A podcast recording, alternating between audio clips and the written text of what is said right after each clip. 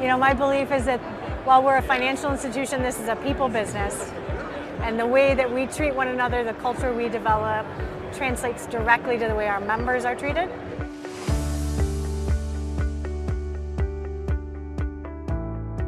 Welcome to another episode of CU Lead, sponsored by NetGiver, the app that enables donors and nonprofits to give and receive on a no fee basis. On this podcast, we feature credit union industry executives and the impacts they make to communities everywhere. I'm Glenn Frechette, and today I am joined by Tansley Stearns. Tansley is the CEO of Community Financial Credit Union in the great state of Michigan.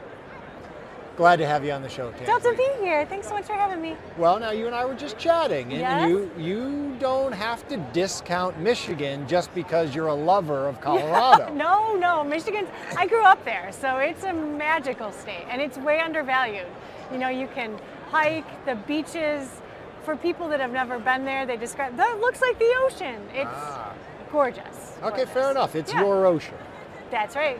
That's right. Um, so I do need to let you in on something. Okay, let's hear it. This morning, uh, I did interview Todd Marksberry. Mm-hmm. Oh, my former boss. Okay, here we go. Okay, right. I Uh-oh. was going to say, Oh, have you received a few like pen pal messages, maybe some hate mail? I hope not. I hope not. Well, the only hate part would be the fact that he called you the biggest staff loss in a decade.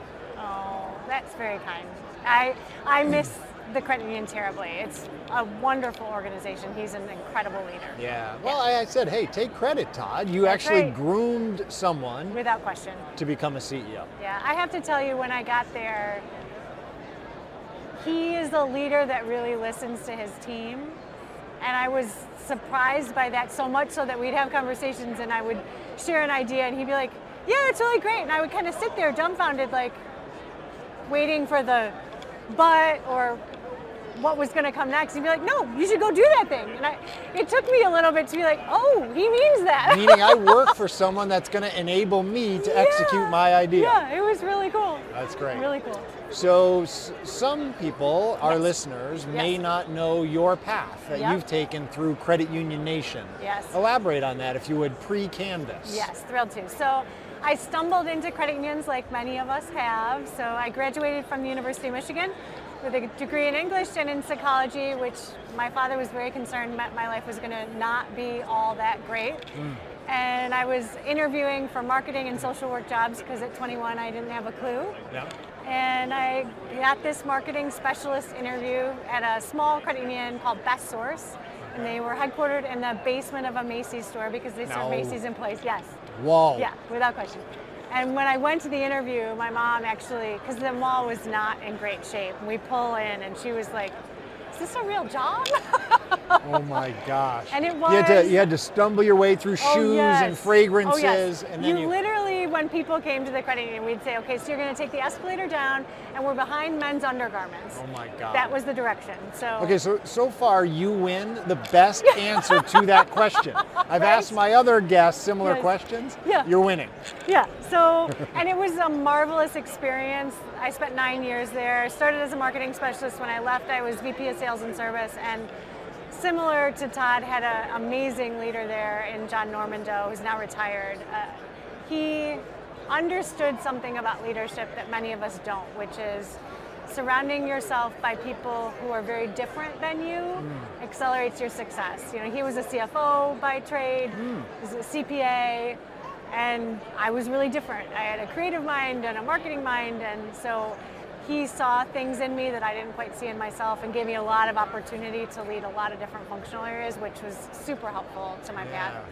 So I was there nine years. Then I went to uh, a mid-sized credit union in Connecticut called Connex. Vastly the same work there. I was at Bethpage for a year, did strategy and government relations work. And then I was at Filene for six years, mm-hmm. all over North America, helping with innovation and strategy and member experience. And then I spent four years at Canvas as their COO. So What a path. here I am. You know, one of the things you just mentioned, Tansley, that that resonates with me. You were describing your former uh, CEO, Yes. who almost has this uh, understood burden Right. to pay it forward in life and to pay back Yes.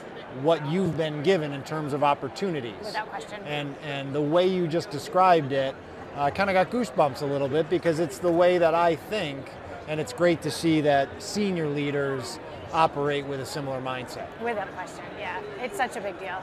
Well, on the subject of people development. Yes. I mean, here you sit at the top of a credit union.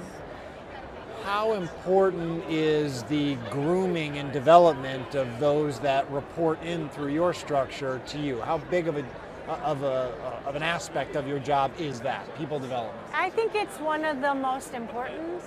You know, my belief is that while we're a financial institution, this is a people business. And the way that we treat one another, the culture we develop, translates directly to the way our members are treated.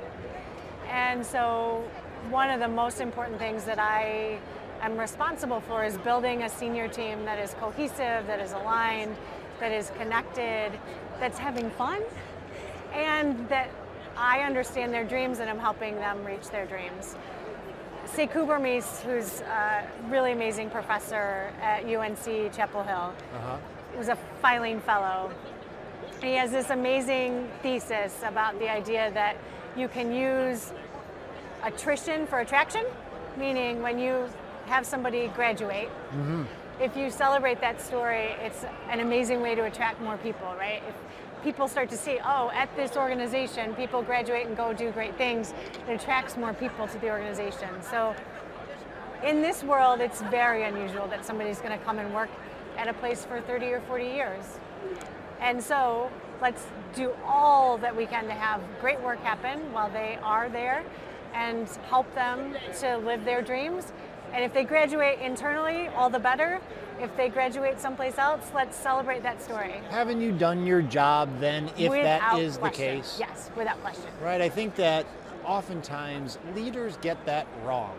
And sorry to draw the analogy with a bar of soap, but the harder you squeeze it, the more likely it is to Yes. shoot outside the shower. Yes, it's true. Uh, so I, I respect that about you. By the way, I can't help but ask: Yes. Is your dad still worried about you, or does he think you've made it? I don't know about made it, but I will tell you, I think he's very surprised. I don't think he ever thought that this would be where I landed, and I know that he's super, super proud.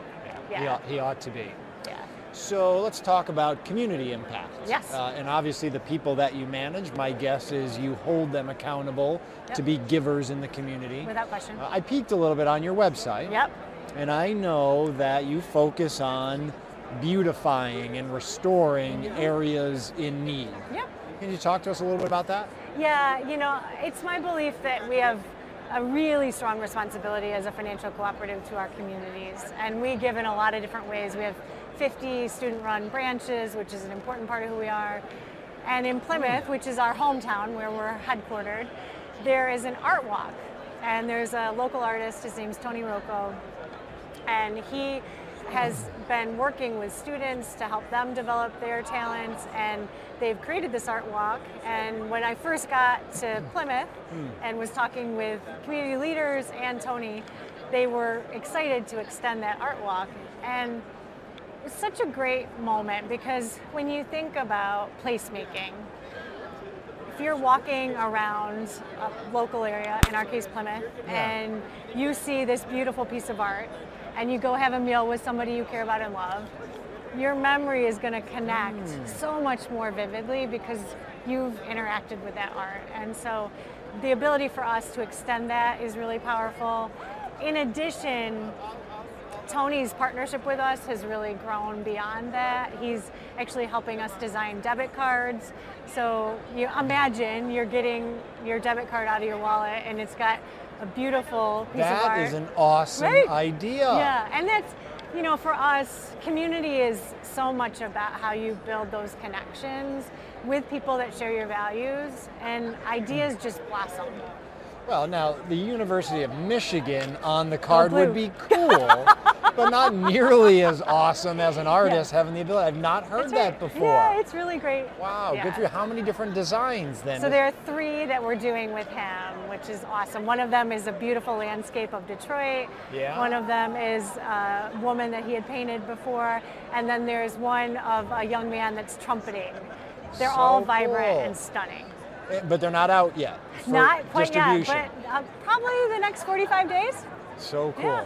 I bet that will help with member acquisition. I would imagine. I have to tell you that regardless of my bias for community financial, I would absolutely want one of those debit cards. So awesome, awesome.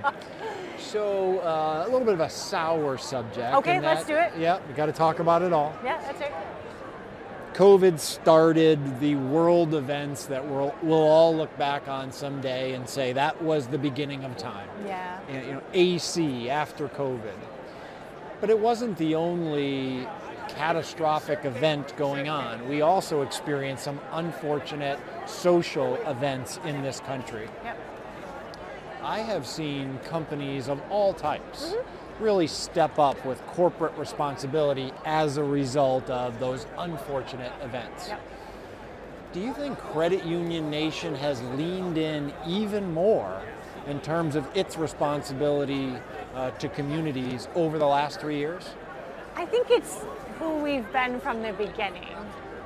And I think it's a story we have to tell more of. When you think about when we began, if have you been to America's Credit Union Museum in I New have not. Hampshire? So you've got to get there. Okay, cool, I will.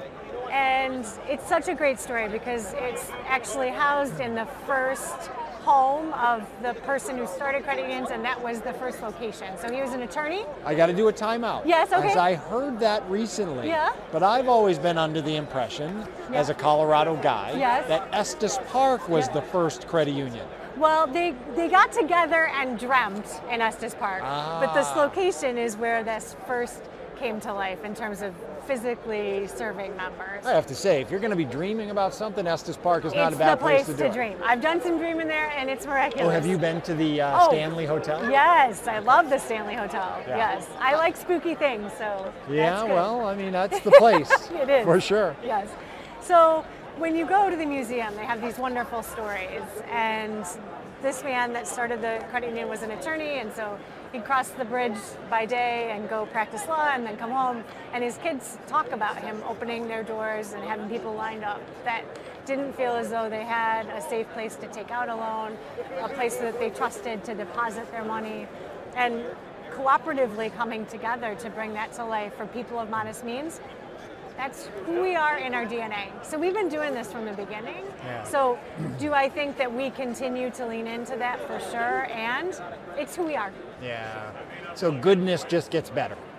Well, and I think you have to be intentional about it, right? The the work that we do gets better when you're planful about it, when you understand who your communities are and make sure that you're serving them really well. Yeah. But it's a story about who we've always been and continuing to grow that. Yeah. Well, that's a great share. Thank you for that. Yeah, of course. So I know you're a crazy busy pro, Well, and I don't know about that.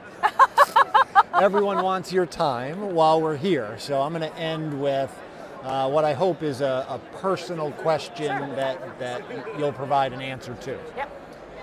So while all of my interviewees have been speaking on behalf of philanthropic organizations that the credit union supports, Yep. I do want to take it to a personal level because I owe this to my guests. Yeah. I would love for you to plug an organization that's personal to your family Mm-hmm. um, by mentioning the name and our ability to go find it on a site, Yeah. and maybe the reason why this particular organization is personal for you. I'd be thrilled to. So, I every week volunteer for an organization called the Crisis Text Line.